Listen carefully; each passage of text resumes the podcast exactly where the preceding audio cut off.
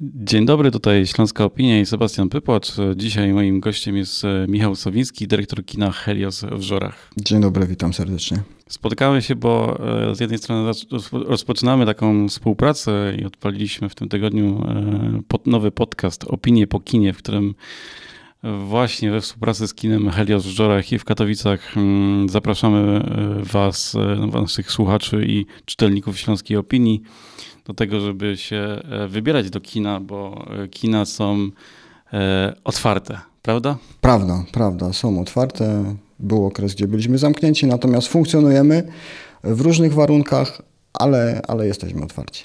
No, no właśnie, i trochę o te warunki chciałem zapytać na początek, bo wiele osób, z którymi rozmawiam i, i, i pytam, kiedy byli ostatnio w kinie, sam trochę mam z tym problem to się zastanawia, zastanawia no, kiedy byłem ostatnio w kinie i co, co, jak, co właściwie muszę tego kina teraz e, przynieść, bo w niektórych kinach są jakieś e, informacje, że trzeba przynieść jakiś dokument, e, coś podpisać, jakiś papierek, coś, e, e, mieć maskę, nie mieć maski, nikt tego nie, wiem, nie sprawdza, no jest jakieś ograniczenie ilości osób, czy może być tak, że kupię bilet i okaże się, że nie wejdę, bo jest ograniczenie na 30 osób.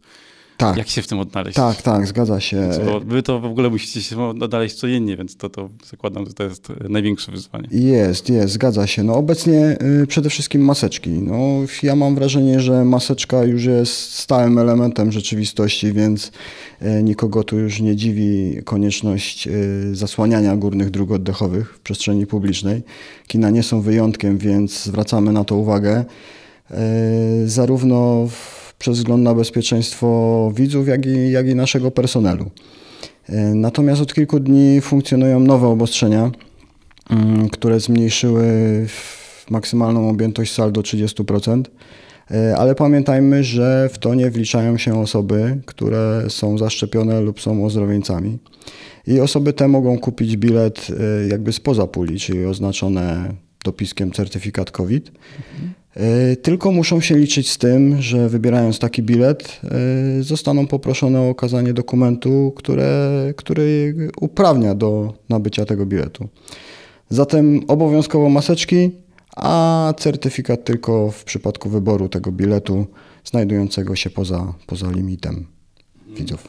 E, to co było takim w ogóle największym wyzwaniem w tych ostatnich właściwie już dwóch latach?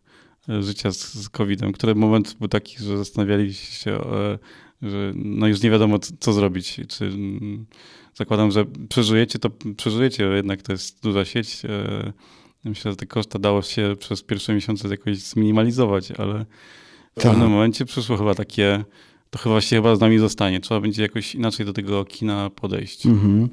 No, żyjemy w bardzo dynamicznej rzeczywistości. Jak umawialiśmy się na tę rozmowę, E, funkcjonowaliśmy w innych obostrzeniach e, od tych, które obowiązują teraz, mhm. więc ta sytuacja cały czas się zmienia. E, a w ciągu tych ostatnich dwóch lat przerabialiśmy już chyba wszystkie warianty. Od normalnej działalności przez te kolejne limity, jak i całkowite zamknięcie kin. Do tego jeszcze różne ograniczenia, jeżeli chodzi o sprzedaż gastronomiczną. I to wszystko w różnych wariantach więc, więc było tego sporo. Mm, na pewno, tak jak, tak jak wspominałeś, był okres, gdzie byliśmy zamknięci, to dość długi okres. E, natomiast no, kino cały czas generowały koszty, także był to trudny okres dla nas. Zresztą nadal taki jest. E, musimy pamiętać o tym, że funkcjonowanie kina to nie tylko emisja, emisja seansu, ale dużo osób zajmuje się promocją, e, planowaniem i organizacją wydarzeń specjalnych, czy choćby sprzedażą e, usług reklamowych, jak zatowarowaniem e, barów czy kawiarni. Więc każde nowe obostrzenia mocno wpływają na ich pracę i, i na pewno mocno ją komplikują.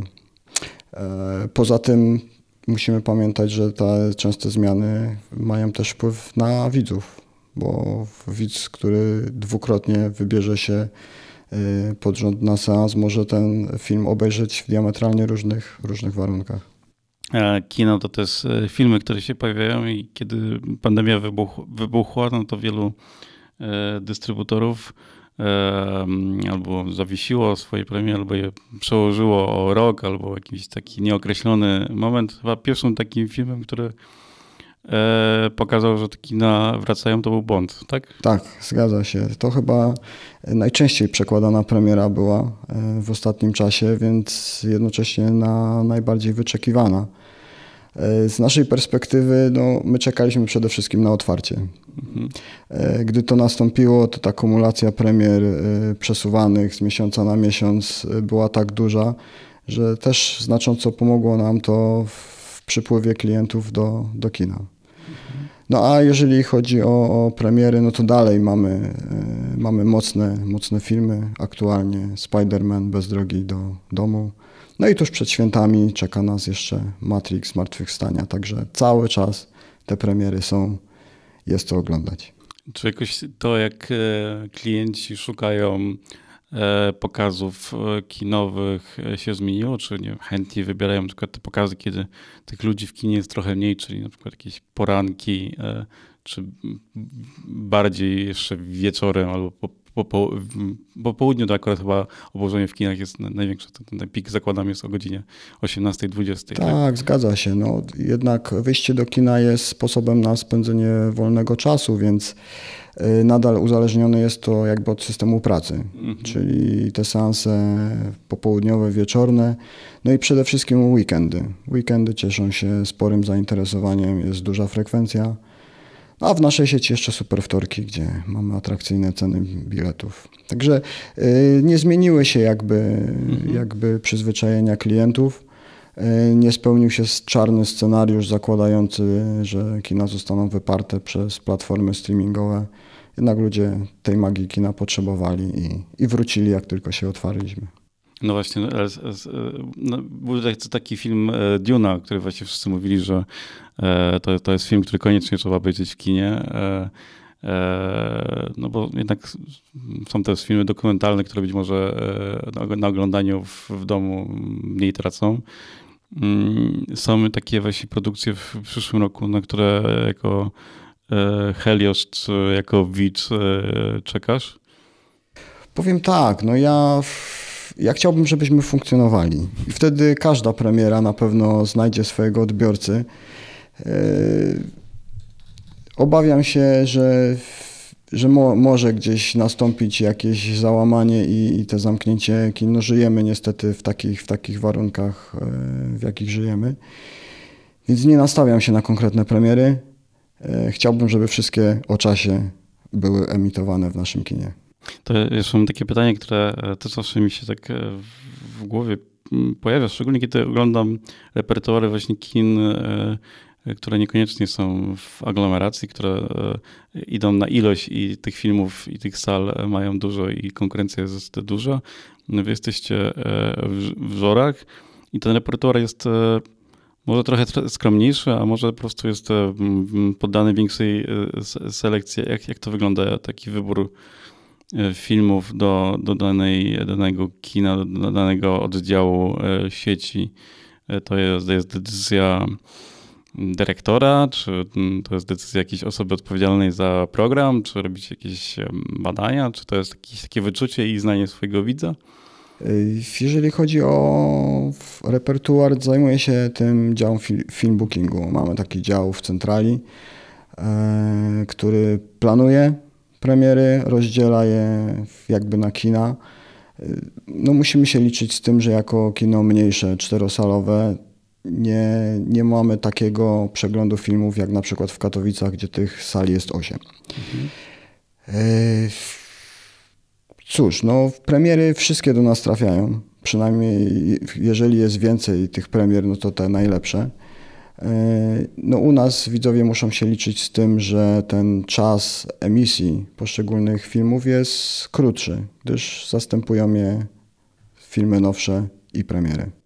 Ja myślę, że to jest właśnie bardziej motywujące dla widzów, żeby to na te premiery chodzić i, i i też trochę tą branżę motywować, no bo cała ta branża filmowa tak naprawdę żyje też z tych pierwszego tygodnia pokazów i, i to na podstawie tak, tak. niej wy, wyciąga jakieś wnioski daleko idące, więc to w ogóle warto chodzić w tych, tych pierwszych tygodniach też z tego powodu, żeby e, mm, nie zaskoczyły nas jakieś spoilery. Tak, tak. Szczególnie jeżeli mówimy żebyśmy... o Spider-Manie na przykład.